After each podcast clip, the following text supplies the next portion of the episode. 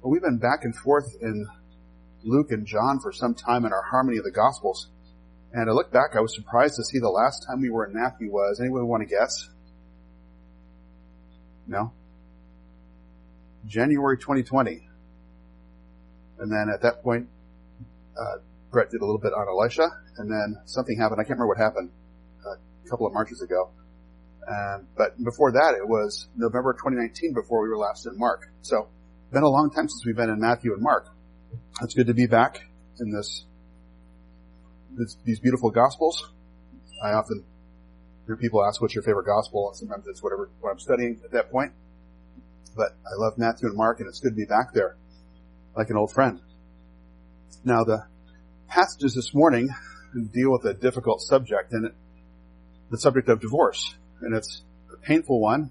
The Bible doesn't necessarily answer all possible questions directly, and there's disagreement among evangelical commentators as to exactly when divorce is allowed and whether remarriage is allowed after divorce. And of course, today divorce is a great problem, even though divorce rates are trending lower last I checked. It may just be that's the case because fewer people are getting married at all the world standard is if my spouse doesn't make me happy, I'm free to find someone who will. If that doesn't work, I'll try again and try again, sort of a serial divorce, serial remarriage. Or other people will say, why bother with that? I can feel free to live like I'm married without all the hassles that come along with it. So that's where our world is now. People just assuming that you're going to live together before you get married or any kind of situation you want, as long as it is consensual, which is okay. That's not what God says at all. There's also a lot of understandable concern about same-sex marriage, but some have rightly said that that was helped because traditional marriage has itself been cheapened by easy, casual divorce. So I think if we had a stronger state of marriage in our country and the world, same-sex marriage would not be such a big issue. In any case, our passage today is Matthew 19, 1 to 12, and Mark 10, 1 to 12. Let's read that together. When Jesus had finished these words, he departed from Galilee and came into the region of Judea beyond the Jordan. And large crowds followed him, and he healed them there. Some Pharisees came to Jesus testing him and asking, Is it lawful for a man to divorce his wife for any reason at all? And he answered and said, Have you not read that he who created them from the beginning made them male and female? And said, For this reason a man shall leave his father and mother and be joined to his wife, and the two shall become one flesh. So they are no longer two, but one flesh. What therefore God has joined together, let no man separate. They said to him, Why then did Moses command to give her a certificate of divorce and send her away? He said to them, Because of the hardness of your heart, Moses permitted you to divorce your wives, but from the beginning it has not been this way. And I say to you, whoever divorces his wife, except for immorality, and marries another woman commits adultery. The disciple said to him, If the relationship of the man with his wife is like this, it is better not to marry. But he said to them, Not all men can accept this statement, but only those to whom it has been given. For there are eunuchs who were born that way from their mother's womb, and there are eunuchs who made, were made eunuchs by men, and there are also eunuchs who made themselves eunuchs for the sake of the kingdom of heaven. He who is able to accept this, let him accept it. Then Mark 10, 1 to 12. Getting up, he went from there to the region of Judea and beyond the Jordan. Crowds gathered around him again, and according to his custom, he once more began to teach them. Some Pharisees came up to Jesus, testing him, and began to question him whether it was lawful for a man to divorce a wife. And he answered and said to them, What did Moses command you? They said, Moses permitted a man to write a certificate of divorce and send her away. But Jesus said to them, because of your hardness of heart, he wrote you this commandment. But from the beginning of creation, God made them male and female. For this reason, a man shall leave his father and mother, and the two shall become one flesh. So they are no longer two, but one flesh. What therefore God has joined together, let no man separate. In the house, the disciples began questioning him about this again. And he said to them, whoever divorces his wife and marries another woman commits adultery against her. And if she herself divorces her husband and marries another man, she is committing adultery. But we come first to the setting. First couple of verses of each passage. Yeah. Verses 1 and 2 of Matthew 19. When Jesus had finished these words, he departed from Galilee and came into the region of Judea beyond the Jordan. And large crowds followed him, and he healed them there. And Mark 10.1 says, Getting up, he went from there to the region of Judea and beyond the Jordan. The crowds gathered around him again, and according to his custom, he began, or he once more began to teach them. Now, as we've said often as we go through the harmony of the Gospels, it's difficult to trace Jesus' movements as closely as we'd like. The Gospels are not biographies in the same sense we would like them to be. We'd love to have a timeline of exactly where Jesus was and when he did things, but it's not always easy to do that.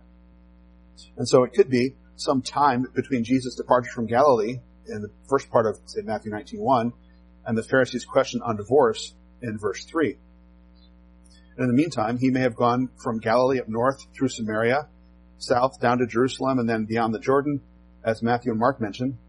And then he went down to Jerusalem again, as we saw a few weeks ago, to raise Lazarus.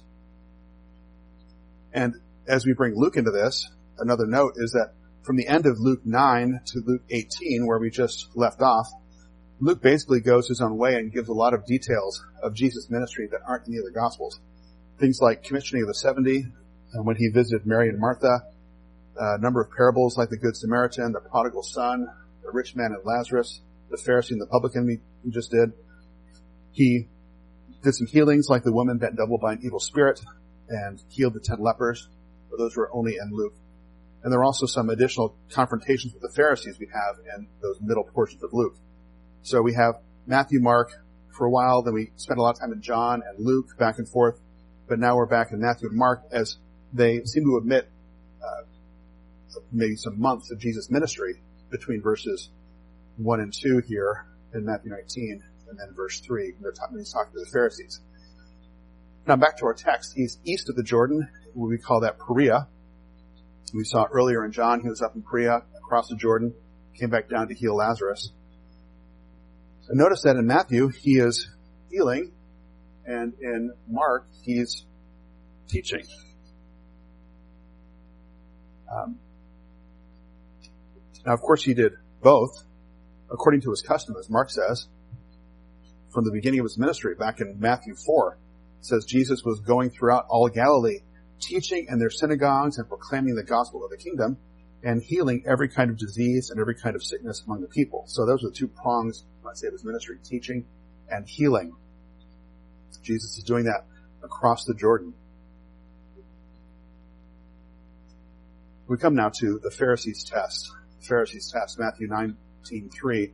Some Pharisees came to Jesus, testing him and asking, "Is it lawful for a man to divorce his wife for any reason at all?"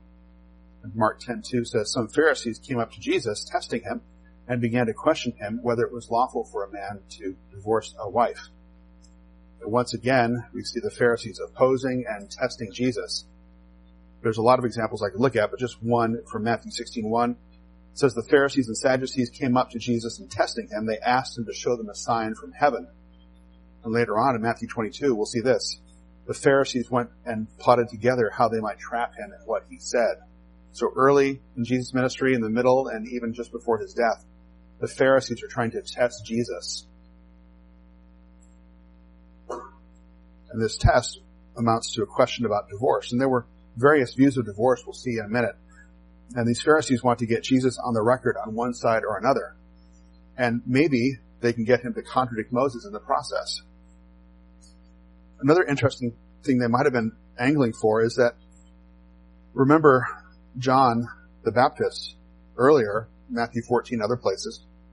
We have Herod, who is uh, in charge of Galilee and Perea, where Jesus is at this point, and he has John arrested because he didn't like what John was saying about him and his wife Herodias. Remember his Herodias had left Herod's brother Philip and gone to be with Herod and John said it is not lawful for you to have her. So there's this issue around divorce and remarriage that got John into trouble with Herod. And of course Herodias ended in his death. And so now that Jesus is still in the region where Herod has control. In fact, he might not be too far from the prison where John the Baptist was held.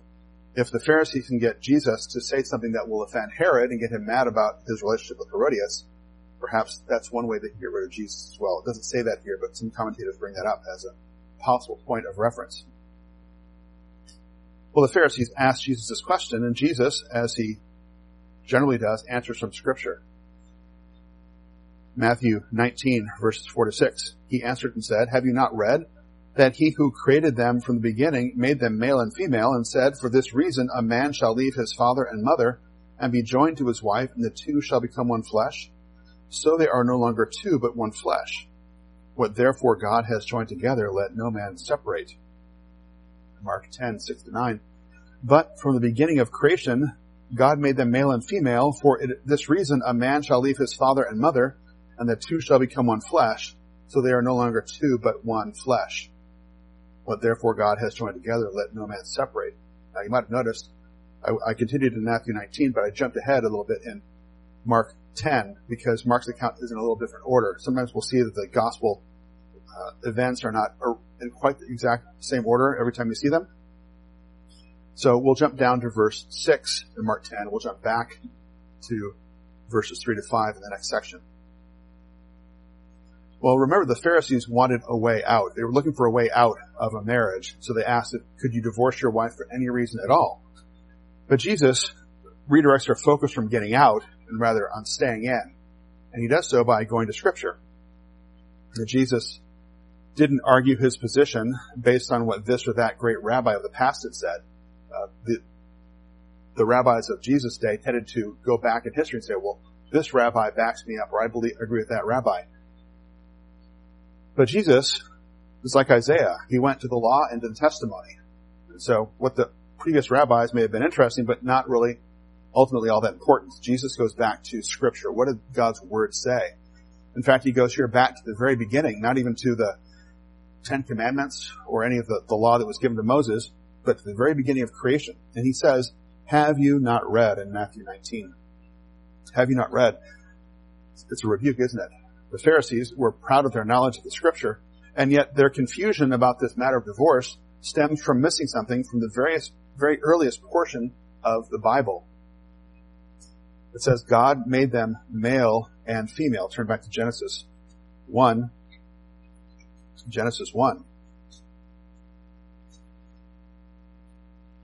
Now the Pharisees didn't have Genesis 1 as such back then. They didn't have verses and chapters back then, but if you read much of the Old Testament at all, you get to Genesis 1:27 pretty fast. It says God created man in his own image. In the image of God, he created them. Male and female, he created them. So God made them male and female compatible with one another. Remember, Adam couldn't find an animal suitable to him, comparable to him. He had to wait till he actually received the gift of the woman. And she was the one who matched him as God created her. And God also ordained that a man should leave his father and mother, as Jesus quotes. Uh, so the bond between parent and child is temporary. My children will live with me for a time, and then they go off and they they uh, marry their spouse and, and begin their lives. But the one between husband and wife is till death. My wife doesn't just wait around until I grow up and then leave, or I leave her. That'd be a long time to wait. But no, our, our marriage is permanent until one of us dies or Jesus comes back. God has joined the husband and wife together. It says, God has joined them together. He did this. It was God's creation ordinance. From the beginning, to the end of the Old Testament, God exalts marriage. Look at Genesis 2, verse 18. The Lord God said, It is not good for the man to be alone.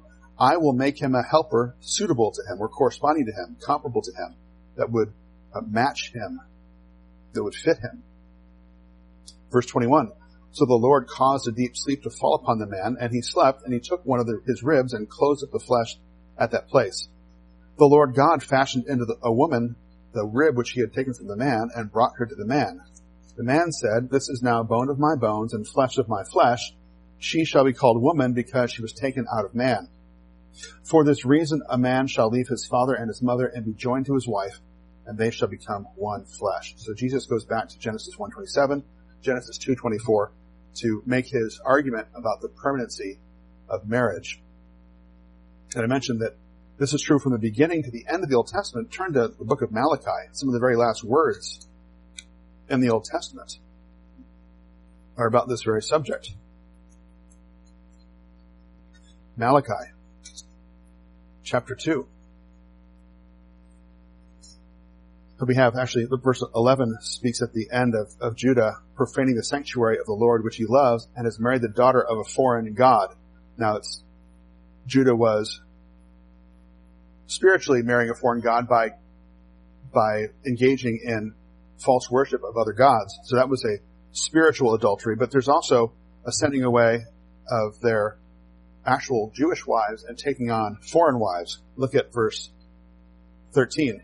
This is another thing you do. You cover the altar of the Lord with tears, with weeping, and with groaning because he no longer regards the offering or accepts it with favor from your hand. So they want God to take their offering, but they are hypocrites. They're, they're sinners. Yet you say, verse 14, for what reason?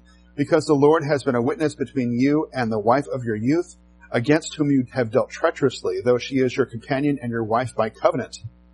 But not one has done so who has a remnant of the Spirit. And what did that one do while he was seeking a godly offspring? Take heed into your spirit and let no one deal treacherously against the wife of your youth. For I hate divorce, says the Lord, the God of Israel, and with him who covers his garment with wrong, says the Lord of hosts. So take heed to your spirit that you do not deal treacherously. So it looks like these Jewish men were finding younger wives from pagan lands to marry. So they would divorce their wife, send her, the wife away, and take on a newer wife. And God says, I hate divorce. I hate that you're doing that. And that's one reason why God was not answering their prayers and heeding uh, their, their cries regarding their sacrifices. He doesn't regard the offering because of the sin of sending away their wives. So again, from the beginning to the end of the Old Testament, God exalts marriage. From the beginning and end of the Gospels, New Testament too, right? Jesus exalts marriage at his first miracle recorded, the, the, the marriage at Cana. And at the end of the book of Revelation, what do we have? The marriage of the Lamb to his bride. So marriage is all through scripture and it's such a big part of God's redemptive plan. And anybody who meddles with that is meddling with God's work. So Jesus says back to our text, what therefore God has joined together, let no man separate. So even a lawful marriage between a man and a woman who don't care at all about God. You get a couple of rank atheists who get married. They have a union that God has joined together by his own creation decree. The marriage is not just something invented by men, but it is ordained by God. So when somebody divorces, they're undoing something that God has done. So someone who is trying to divorce unlawfully is fighting against God, going against what God has said. That's one commentator said, I think, fittingly. He says, your marriage does not belong to you, it is God's. Well, the Pharisees have a response to Jesus' answer from scripture. Matthew 19, 7 and 8. They said to him, why then did Moses command to give her a certificate of divorce and send her away?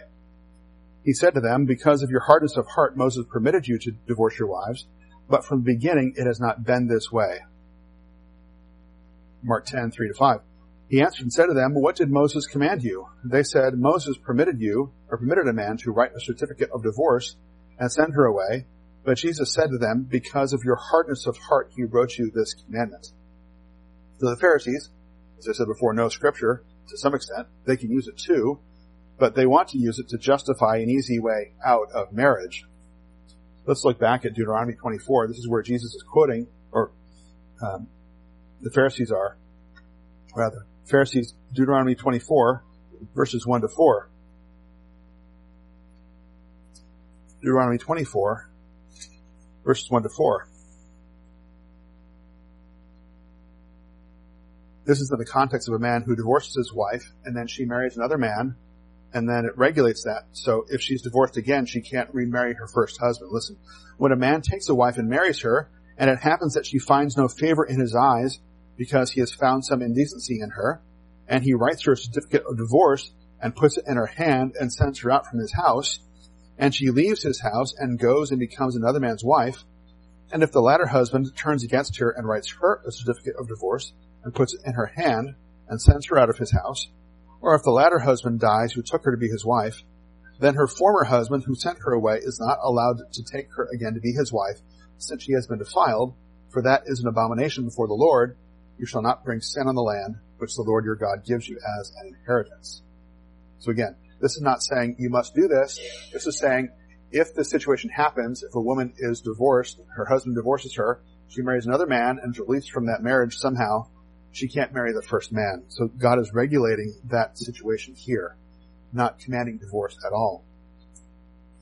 Now, if you look at verse 20, or verse 1 of chapter 24, it says he finds some indecency in her. Now, Moses presumably knew what indecency meant exactly in his day, but historically there are different views on what this means. Now, this wouldn't mean adultery because what was the penalty for adultery? Yeah, so if you committed adultery, you'd, you'd be dead. So this would be something short of adultery.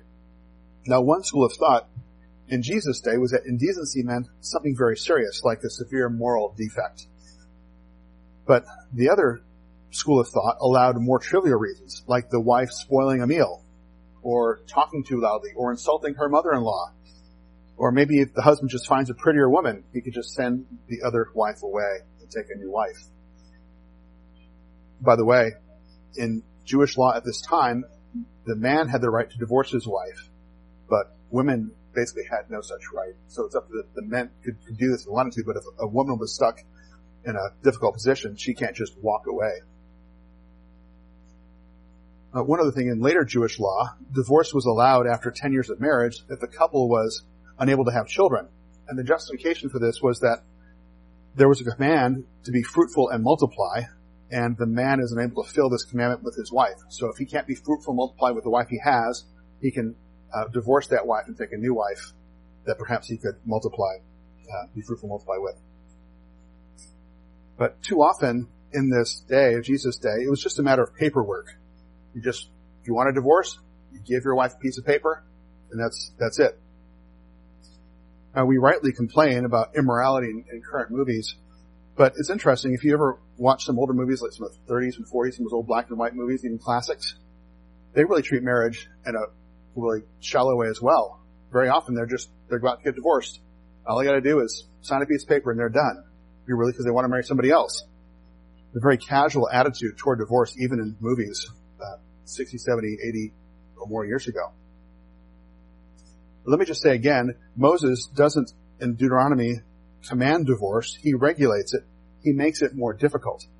There had to be a cause, there had to be indecency of some sort, and the woman will get protection because of the certificate of divorce as well. So she has the paperwork to say that she is indeed truly divorced. She's not just run away from her husband, but she has been uh, officially divorced by him. Jesus says, because of your hardness of heart, Moses permitted this. And John Stott said, this is a divine concession to human weakness. This is going to happen sometimes, and so God is conceding this in some cases, so he's going to regulate it. He's going to put some law around it. But again, divorce is not commanded. Now, you may have heard stories of men and women in unhappy marriages that they want to get out, but they hope their spouse will commit adultery so that they can get out. They, they almost want their spouse to be unfaithful or cheat on them so they can be rid of this marriage. But God himself describes his relationship with his people Israel like a man with an unfaithful wife, and he was willing, even eager, to take her back. So even when God's people weren't faithful, God wasn't looking to cast them out forever, but God wanted to be faithful to them and, and, bring them back. Hosea 3 verse 1 says this. Remember the story of Hosea? His wife Gomer is, is a, is a harlot and she has children by harlotry and she's very unfaithful to Hosea, but Hosea will take her back. The Lord said to me, go again, love a woman who is loved by her husband, yet an adulteress. Isn't that beautiful? He, the husband still loves her, yet she's an adulteress. Even as the Lord loves the sons of Israel, though they turn to other gods and love raisin cakes. Now, that last part's kind of weird, isn't it? It's not something you get at, at Starbucks, or raisin cake. That sounds good. What's wrong with raisin cakes? Uh, these were cakes that were baked to other gods. They were part of pagan rituals. And so this was a sign that they were involved in this idolatrous, spiritually adulterous worship. So the people of Israel were unfaithful to God, just as Gomer wasn't faithful to Hosea. But God wanted to bring the people of Israel back, just as Hosea wanted to bring his wife Gomer back. Hosea 3, 4 says this, For the sons of Israel will remain for many days without king or prince, without sacrifice or sacred pillar, and without ephod or household idols. Afterward the sons of Israel will return and seek the Lord their God and David their king, and they will come trembling to the Lord and to his goodness in the last days. So there's a beautiful reconciliation going to happen between God and the people of Israel in the last days. So somebody who's in a difficult marriage, and it's easy to say this, it's hard to do this, but the hope is that the person who is being sinned against in this marriage, the person who's who's trying to lead a godly life in this marriage would pray for their spouse's repentance and pray for reconciliation, not pray to be released from it. To pray that their, their spouse would sin so they could be let out of this marriage. But by God's grace, have God's love for that wayward, adulterous, sinful spouse. Now, let me just mention John Stott again. He, he wrote how he will never counsel someone regarding divorce until he has already spoken about marriage and reconciliation. Divorce is an absolute last resort under certain circumstances, not a first resort like it is for so many today.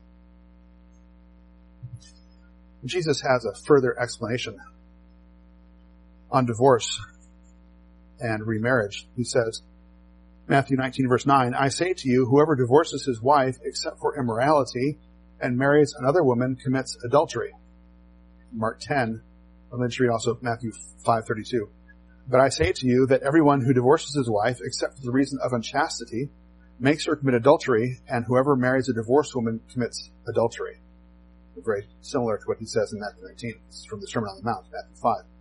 Now back to Mark 10, 10 to 12. In the house, the disciples began questioning him about this again. He said to them, Whoever divorces his wife and marries another woman commits adultery against her. And if she herself divorces her husband and marries another man, she is committing adultery. You could also mention, we saw this a few weeks ago in Luke 16, verse 18, everyone who divorces his wife and marries another commits adultery, and he who marries one who is divorced from a husband commits adultery. Now the setting here is a little different. Mark 10, 10 says, in the house, the disciples began questioning him about this again. So Mark has a change of scene that Mark, or that Matthew doesn't have. And the disciples, as they often did, wanted more information. What were you talking about, Jesus? Give us some more information. And in Matthew, Jesus says, I say to you, this is Jesus' authority as a prophet and the Son of God. I say to you this. Don't worry about what the Pharisees say. I say this to you based on the Word of God. Now you might notice a, a difference in these passages. Matthew 19 mentions an exception, except for immorality. And also Mark uh, turns, turns verse 11 around and so whoever divorces his wife and marries another woman, verse 12 mentions a woman divorces a husband and marries another man. So Mark mentions this other option. Some think this may be because it, Matthew's writing mostly to Jews, and I said before Jews that the wives couldn't divorce their husbands typically, but in Mark he's addressing Gentiles, and that was more common among Gentiles for a woman to be able to divorce her husband. So maybe that was why Mark has both these options in verses 11 and 12. In any case, uh, look at Matthew 5:32 says that uh, a man who divorces his wife and makes her commit adultery. That is, she's likely to marry again. In those days, women couldn't just get a job and support themselves most often. A woman was dependent on a man for her her her uh, her income to, to help take care of her and perhaps her children. And so she would want to find a husband again as soon as she can. It says here in several places, whoever marries a divorced woman commits adultery. The woman not legitimately divorced is still in God's eyes joined to her first husband so that any subsequent marriage involves adultery. If the, the marriage is not uh, on biblical grounds separated, then joining yourself to a woman who's not actually divorced is adultery. Now, there is an exception mentioned in Matthew, again, not in Mark. This word unchastity in Matthew 19, or immorality, or, or sorry, unchastity is in Matthew 5, immorality is in Matthew 19. It's the same Greek word, I'm not sure why they translate it differently. In any case, the term is used of sexual immorality in a broad sense. And again, there's disagreement as to what this actually means. Some would say this is actual adultery only, or some would say it's some sin short of adultery or marrying a near relative, some sort of incest, or discovering on a wedding night that the woman had been impure before her marriage. Different ideas again of what this means. I take it in a broader sense to mean any kind of serious sexual sin, the kind that would in Old Testament law result in the death penalty.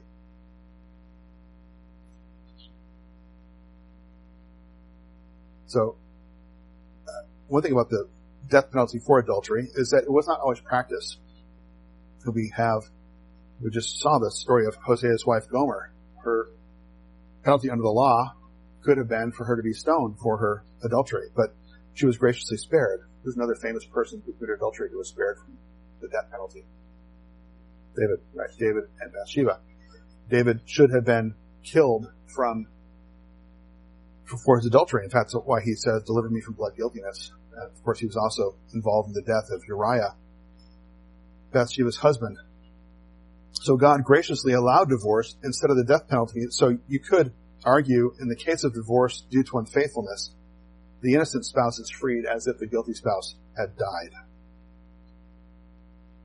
Now, there's one more exception in this breaking of a marriage via divorce, and it's not mentioned in the Gospels, but it is mentioned in 1 Corinthians. Let's look at that real quickly. Paul, 1 Corinthians 7, verses 12 to 16, and it's more um, relevant in the church age. 1 Corinthians 7, verses 12 to 16. Uh, Paul here says, To the rest I say, not the Lord, that is, Jesus didn't mention this directly, that if any brother has a wife who is an unbeliever and she consents to live with him, he must not divorce her.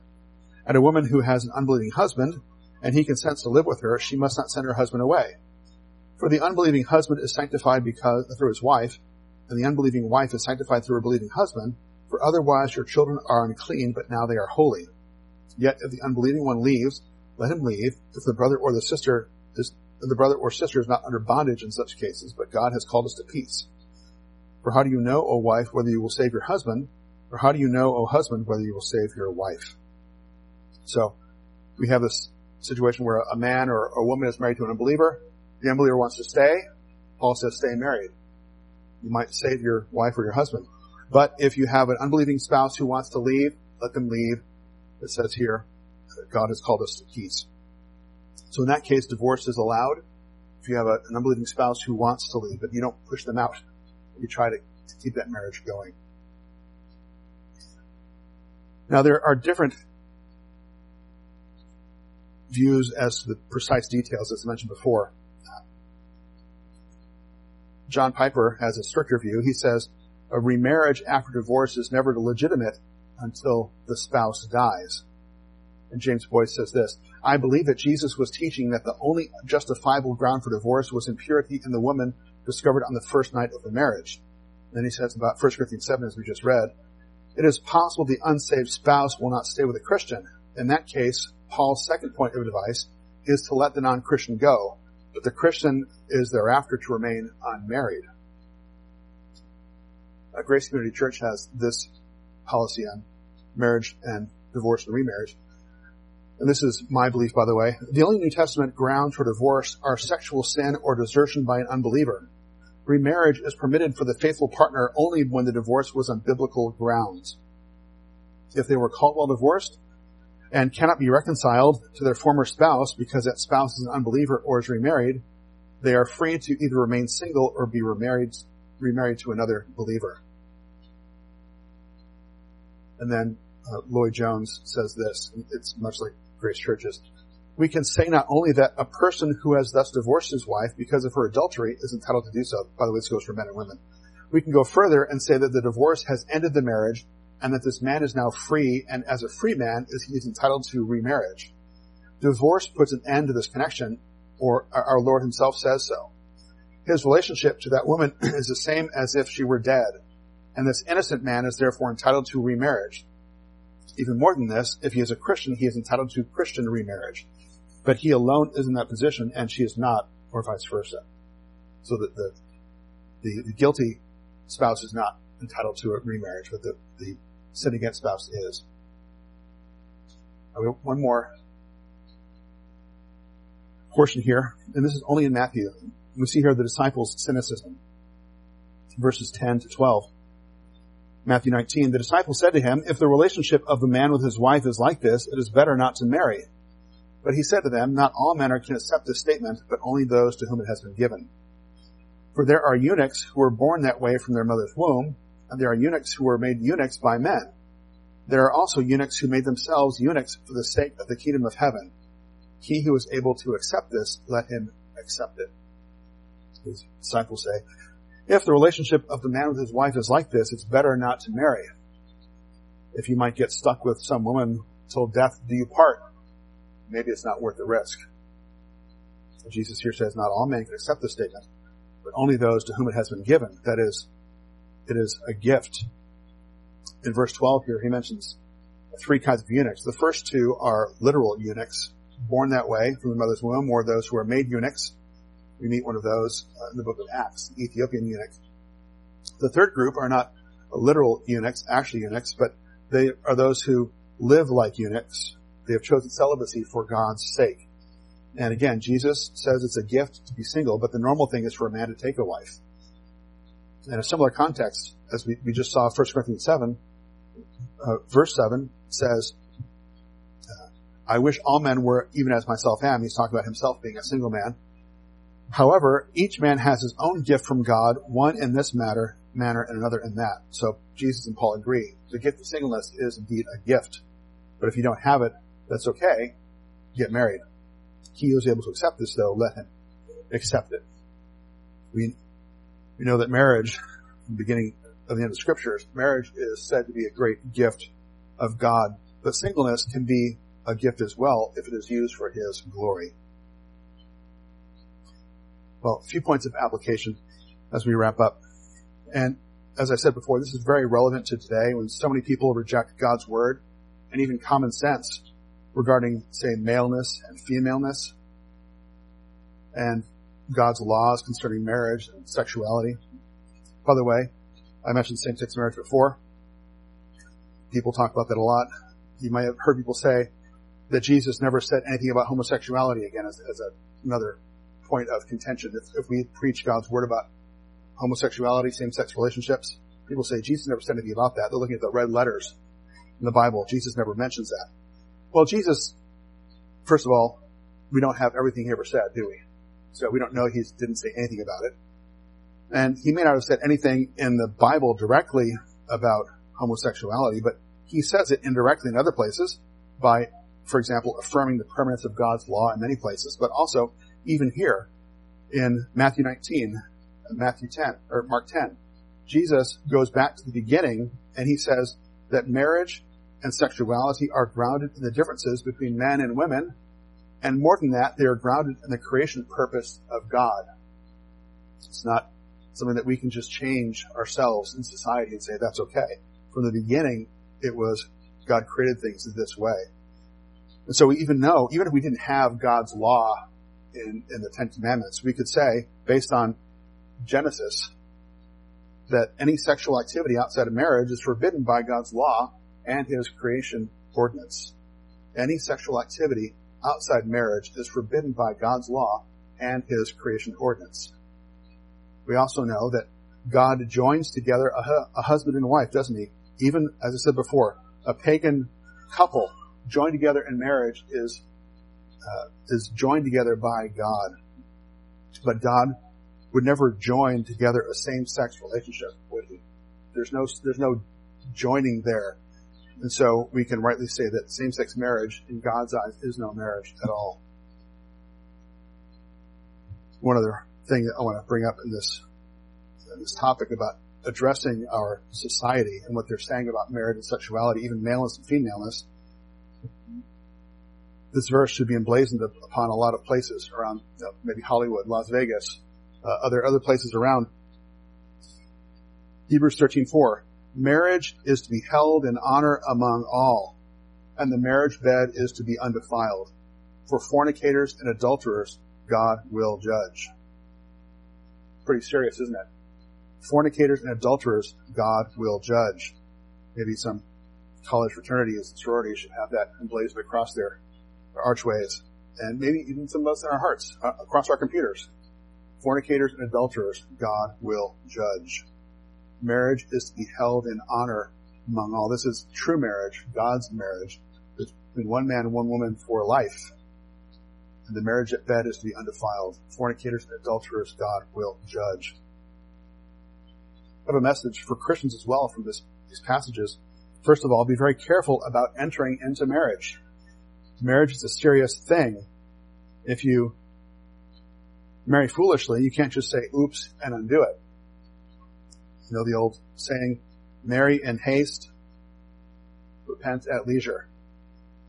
It's true because marriage is a permanent uh, commitment that God has given to us.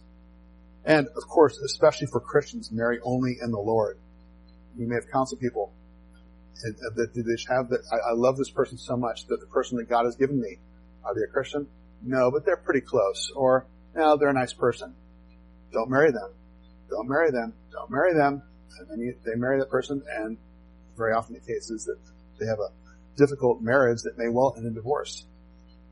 Sometimes they wind up okay, but don't assume that's going to be the case, that your prospective spouse will believe in Christ just because you want them to, and after marriage they'll get right with God. These commandments are in the scriptures for a reason, for God's glory and for our good, and we disobey them at our peril. We also want to say, besides being very careful about entering into marriage, once you're in marriage, make sure your marriage reflects the intention of God. We don't have a lot of time on this, but Ephesians 5 is a beautiful passage about this. And anybody is tempted to think that marriage is uh, you know, the old ball and chain, or or it's something not to be desired, or just a, a, a drag for the rest of your days. You're just stuck with this person. ask yourself if your marriage could be like what Jesus talks about here in Ephesians 5. It says, Husbands, love your wives, just as Christ also loved the church and gave himself up for her, so that he might sanctify her, having cleansed her by the washing of water with the word, that he might present to himself the church and all her glory, having no spot or wrinkle or any such thing, but that she would be holy and blameless. So husbands ought also to love their wives as their own bodies, for he who loves his own wife loves himself. For no one ever hated his own flesh, but nourishes and cherishes it, just as Christ also does the church, because we are members of his body. Here Paul quotes Genesis 2 again, as Jesus did. For this reason a man shall leave his father and his mother, and shall be joined to his wife, and the two shall become one flesh. This mystery is great, but I am speaking with reference to Christ and the church. Nevertheless, each individual among you is to love his own wife even as himself, and the wife must see to it that she respects her husband. It's a glorious reality that Christ came to save his church, isn't it? Christ loved his bride so much he gave himself for her. And what a beautiful reflection of that reality it is if we have husbands who love their wives as Christ loved the church and want to reflect that reality, and wives also who love their husbands and respect their husbands as the church loves and respects Christ. And that's what a marriage can be, and by God's grace ought to be. So we want to make sure to be diligent to do things that will strengthen and sustain your marriage. And then those, those issues and brought up here in uh, Matthew 19, Mark 10 don't really matter, do they? Because we're not even considering divorce. Divorce is so far out of the possibilities and, and just love and serving Christ together as long as we both shall live. Let's close in prayer. Father, we thank you for this beautiful lesson from Christ, even though it's hard to see divorce in our world, even in our own families. We, we all know people, uh, loved ones who have been divorced.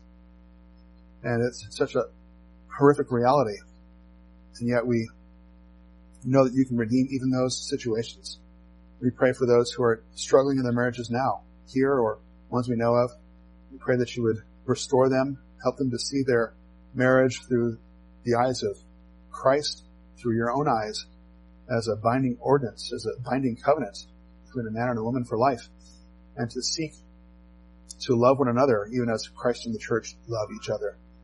May our marriages be a reflection of all they, they might be as you have created them to be. Thank you for this special grace of life of marriage for those who who uh, who have entered into that special relationship.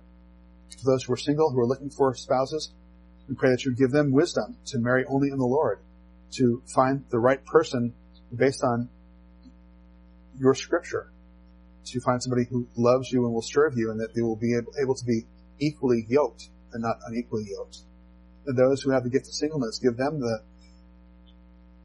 the diligence to use their gift for your glory, not for their own self-indulgence, but for their, for your glory, that they might better serve you through their single life.